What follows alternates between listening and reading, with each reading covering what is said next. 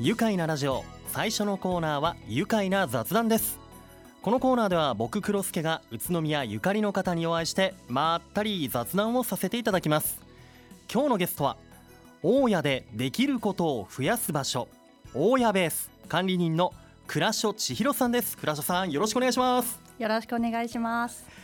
まずは大家ベースは大家でできることを増やす場所ということですがどんな場所でどんな取り組みが行われているところなのかご紹介いただけますか？はい。えー、もともとは地域に愛されていた宴会場、うん、レストラン晩酌という建物だったえーと、築40年の建物をリノベーションして、うん、今、えーと、大家アンダーグラウンドっていう、うん、えーと、地域資源を活用した体験型の観光ツアーをやっている拠点でもあったり、コワーキングスペースとしても使っているあの小さな複合施設です。なるほど。まずは大谷アンダーグラウンドでもの拠点でもあるということであの大谷アンダーグラウンドっていうともうあのここの大谷でしか体験できないあの地下空間を探索したり地底湖ツアーをやったりしているツアーの会社だったりしますよね。はいそうです。えそんなツアーの拠点でもあるしさらにコワーキングスペースということで皆さんこう自由に出入りしてこうお仕事をワークしてみたりとかできる場所ということなんですが大谷ベースの建物でいうと大きさでいうとどのくらいなんですか？結構大きいかなり大きいです。かなり大きい。そうですよね。もともとあの盤石の、はい、えー、宴会場だったということで、はい、広いんですよね、はい、で天井も高くてあの梁とかがまた立派なんですよね、うん、でその梁をわざとこう見せているっていうところがねかっこよかったりしますけれどもそうか40年前ぐらいに建てられた建物をリノベーションされておしゃれに生まれ変わっている。でそちらで倉所さんは管理人をされていますけれども今朝もね、ここに来る前に大谷ベースによって薪ストーブに火をつけてきたと、はい、ねいうことでそうやってこう温めてきて今日はあのカフェの営業もねあはいされている。コーヒースタンドモノクロームコーヒーラボさんというコーヒースタンドが11時から15時まで、うん、あ17時まで。営業しております。あなるほど。今じゃちょうど営業中で薪ストーブで温まってるんじゃないかな、はい、いいですよね薪ストーブってね、はい、うん。でその場所なんですけれどもあの大谷寺からも程近い場所で、えー、お隣には大谷ファンテーブルというね有名なレストランもあるんですよね、はい、そんな場所大谷ベースですけれども大谷ベースには日頃どんな人たちが集ったりどんなことコワーキングスペースという話ありましたけどどんなことされているんでしょうか？はい、はい、えっとまあ、一般の方たちですと、うん、もちろん観光地大谷なので、はい、観光のお客さんとあとコワーキングスペースで使っている仕事をしている人たち、うん、えー、あとは喫茶をしに来ている自分のお休みゆったり過ごす時間を過ごしている人たち、うん、で、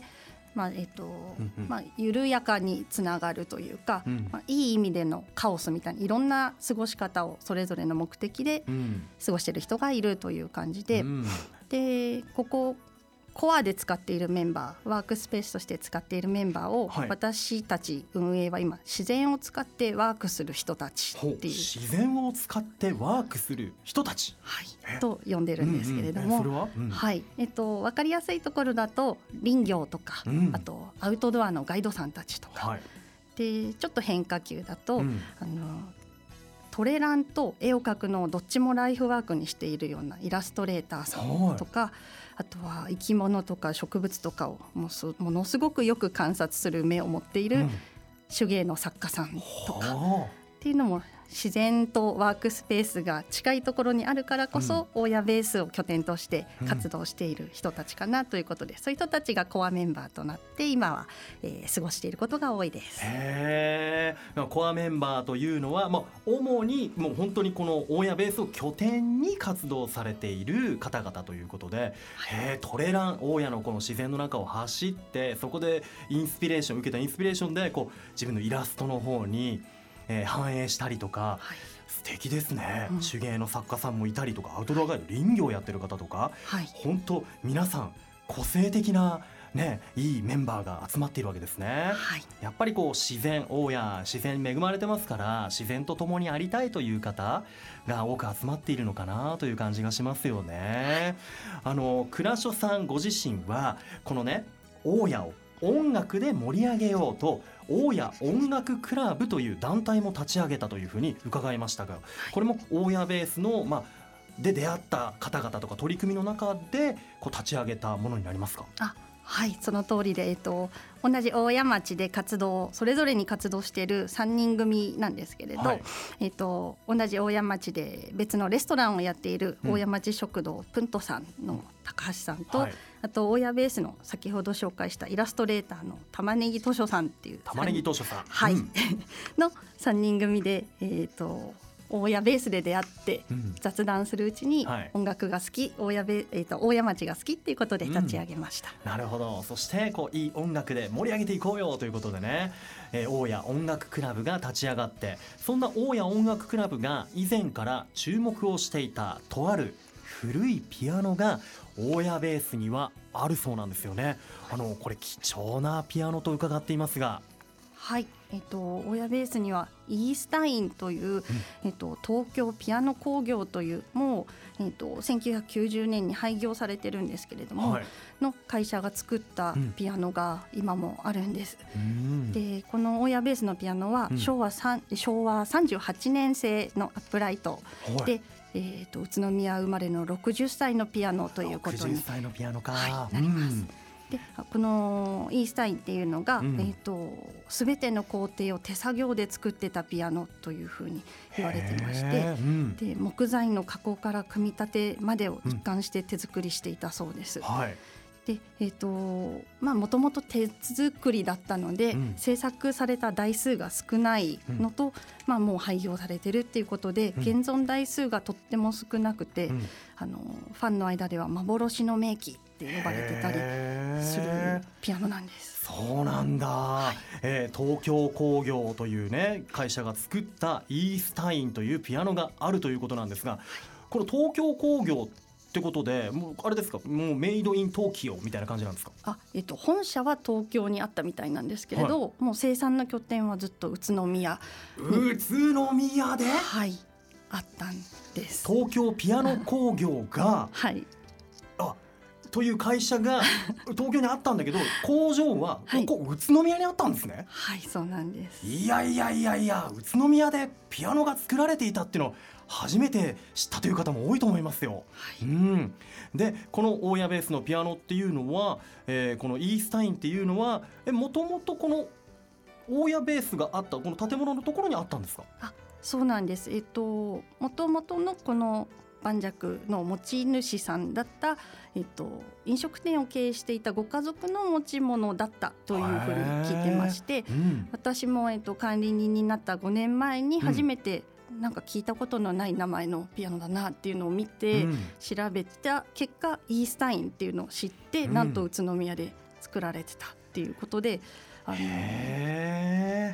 そうなんだ、はい、本当宇都宮でピアノが作られていたなんて知りませんでしたよ。それにしてもあのこのイースタインのピアノってこのアップライト型なんですけれどもあのグランドピアノよりもちっちゃいものですよね。壁におあのこう、えー、壁に なってるんですよね。アップライト型っていうのはあの壁にこうちょうどあの置いてあるようなね感じグランドピアノとはまた違う感じのね、はい、壁にドッと置いてあるような形ですけれども、はい、あの通常よく見るアップライトピアノよりも、はい、とてもこう大きいように感じますよね。そうですねあのいらっしゃった方なんかにも、うん、あの普通のピアノより大きいねって言われることが多いですね。やっぱりそうなんだ。はい。でしかもあの鍵盤がね、とてもあの上品なクリーム色してるんですけど、はい、これって経年変化的な感じなんですか？あ、そうなんです。鍵盤が、はい、実は象牙でできてるんだそうで、はい、あのこのクリーム色もナチュラルな象牙の色なんだそうです。ああじゃあ白からこう変色していってこう時代とともにってわけじゃなくて、はい、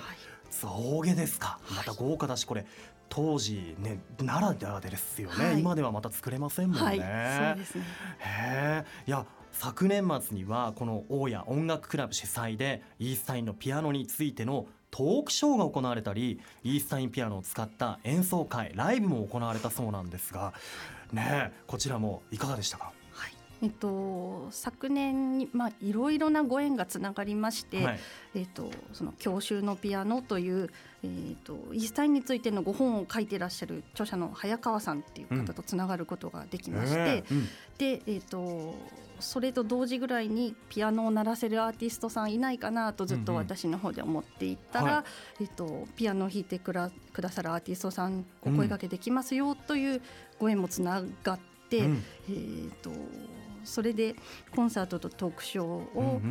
開催することができたんですけれども、うん、そのために調律師さんにあのピアノの中身を一度見ていただいたら、はいうん、あの年数の割にとても鍵盤がしっかりしているので、うん、このまま、まあ、調律をすれば演奏に使えるでしょうということが分かりましたので、あのトークショーとライブっていう2本立てでちょっとイースタインピアノにスポットライトを当てた催しのものを主催して見ました。なるほど。いやあのこのねトークショーもそうなんですけれどもライブの方では「冬に分かれて」というバンドのねメンバーの、えー、寺尾さんという方がピアノ演奏されたそうなんですが、はい、寺尾さんピアノ演奏されてどんな感想を伝えてましたか？はいあの古いピアノなのに、うん。高音がすごく良くなりますねすごくいい音ですねと言ってくださいました。やっぱりその象牙だったりだとかその豪華な作りだからしまった綺麗な高音が出せたりしたのかな、はい、やっぱりプロの演奏家がそういうんだから間違いないなというね。素晴らしかったです。いや今後ねイースタインピアノ。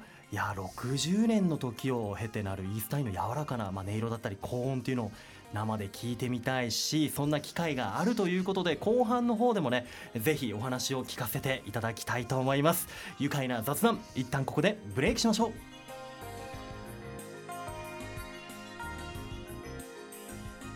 愉快な雑談今日は大家でできることを増やす場所大家ベース。管理人の倉所千尋さんをお迎えしています。改めましてよろしくお願いします。よろしくお願いします。今日はホワイトのオーバーオールをね、えー、着てくださいましたけれどもとてもお似合いですよね。大家ベースではいつもオーバーオールスタイルなんでしょうか？そうですね。草むしりしたり、うん、薪を運んだりっていうことも多いので、うん、作業着がユニフォームになりつつあります。いや白のオーおしゃれですよ。ねそんな倉所さんは宇都宮、えー、豊里エリアのご出身ということであの学生時代とか宇都宮での思い出というとどういうことが思い浮かびます、はい。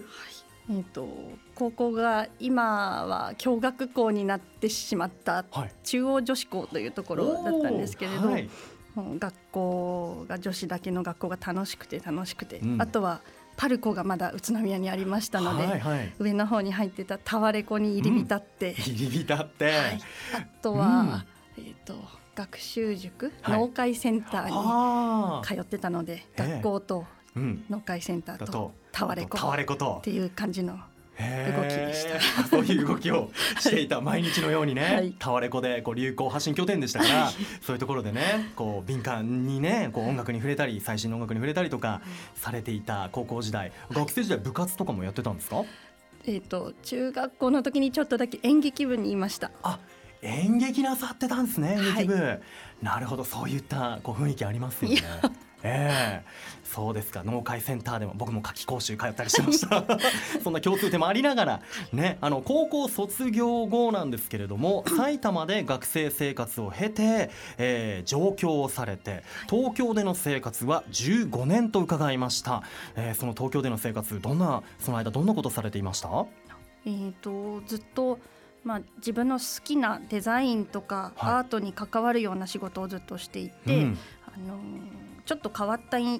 作り物を受ける印刷会社の営業をやったりとか、はい、あとは雑誌を作ったりするようなデザイン事務所とか、えー、雑誌また編集事務所とか、うん、えー、あとは国立新美術館のミュージアムショップのほぼオープニングのメンバーだったりとか。国立新美術館六本木ですか、はい、六本木です。六本木でお仕事とか。憧れるわとっても華やかな華やかでしたね。でしたか？へえ、そうなんですね。それにしても東京でも印刷会社、デザイン、雑誌のね出版だったり編集だったり、あと美術館の、えー、オープニングスタッフだったり。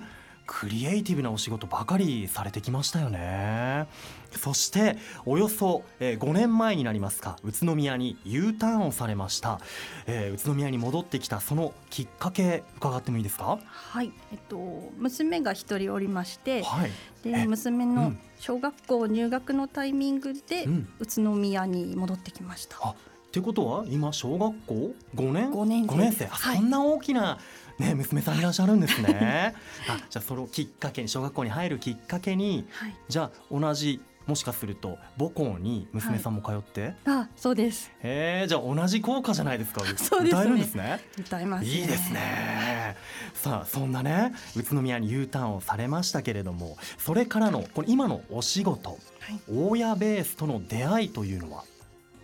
えっとまだ東京にいるうちに、うん、あの U ターンしようと宇都宮のちょっと伸び伸びした暮らしの方がいいかなと思って U ターンを考え始めた時に、はい有楽町にあるふるさと回帰支援センターっていうその移住 U ターンを支援するような NPO のところに窓口に行きまして、はい、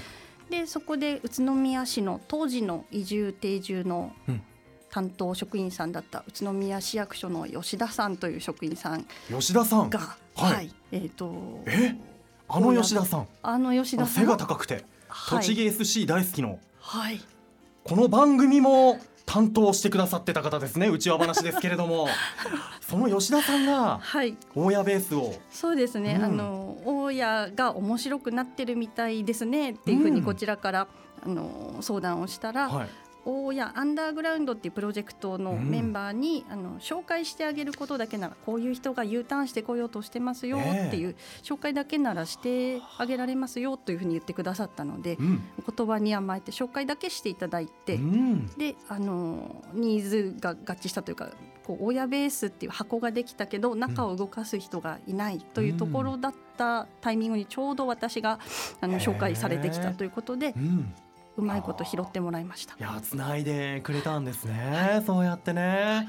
そして大家ベースの管理人をね務めていて今のお仕事やりがいを感じるところた,、またくさんあると思うんですが、はい、いかがでしょうか？えーとまあ、何かをやろうっていうといいねやろうっていう新しい仲間がどんどん。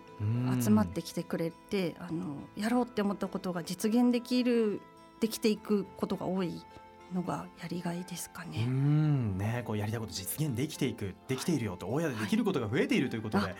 ね、あの今他の地方からも遠方からも講演依頼が来ているそうで、あの倉所さんにね最近だと茨城県大子町に講演に行ってたんですよね。はい。うんどんなお話されたんですか。えっと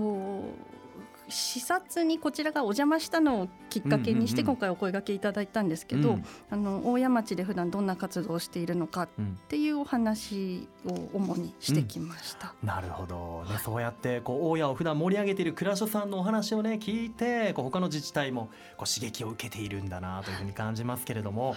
あの今後ですね大好きな大家でこの大家ベースや大家音楽クラブの取り組みを通してこの地域を倉所さんどのように盛り上げていきたいですか？はい。えっと、親ベースとしてはもうできることを増やす場所っていうのを掲げているので、うん、えー、できることを増やすあと増やしてくれるメンバーが増えていくっていうのが、うん、えー、親ベースが親を盛り上げていくのに目指したいなというところで、うん、あとは親音楽クラブとしては、うん。あのベリテンの拠点の ところに来て言うのもなんですが大家でも音楽ら、音楽フェスができたらいいなというのが、うん、もう大きな夢です。目標が、はい、でっかい目標がね、はい、音楽フェスをやりたいという、はい、ねいや応援していきますよ。いやねあのまたね大家ベースにこう集う親を盛り上げたい仲間を増やしていきたいということであの今後あのメンバーショーケースというイベントも開催予定なんですね。はい、はい、2月18日に、えー、第3回になるんですが、うん、メンバー親ベースを今使っている人一体どんな人がどんなことをしているのかっていうのを見てもらう参観日のような日を設けています。おおそれはそれは大家ベース興味あるよとかね親一緒に盛り上げてみたいなという方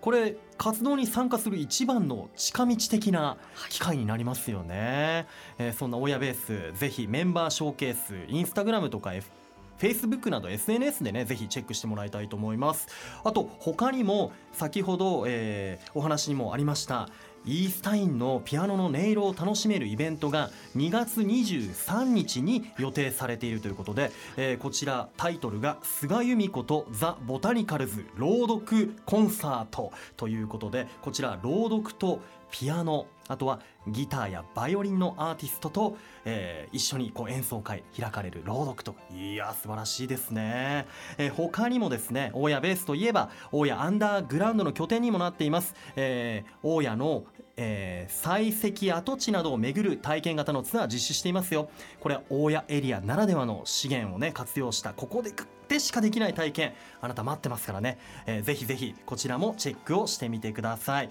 もう様々なね大家ベースあの情報イベントもありますからぜひ大家ベースのインスタグラムフェイスブックあの情報チェックしてください。ということでねいやもうほんたっぷりお話を伺いました。もっともっと聞きたいところなんですけどねお時間迫ってまいりました。それではこのワードで一緒に締めましょう。いきますよ。せーの。大家で愉快だ宇都宮。愉快な雑談。今日のゲストは大家でできることを増やす場所。大家ベース管理人倉所千尋さんでした。これからも頑張ってください。ありがとうございました。ありがとうございました。住めば愉快だ宇都宮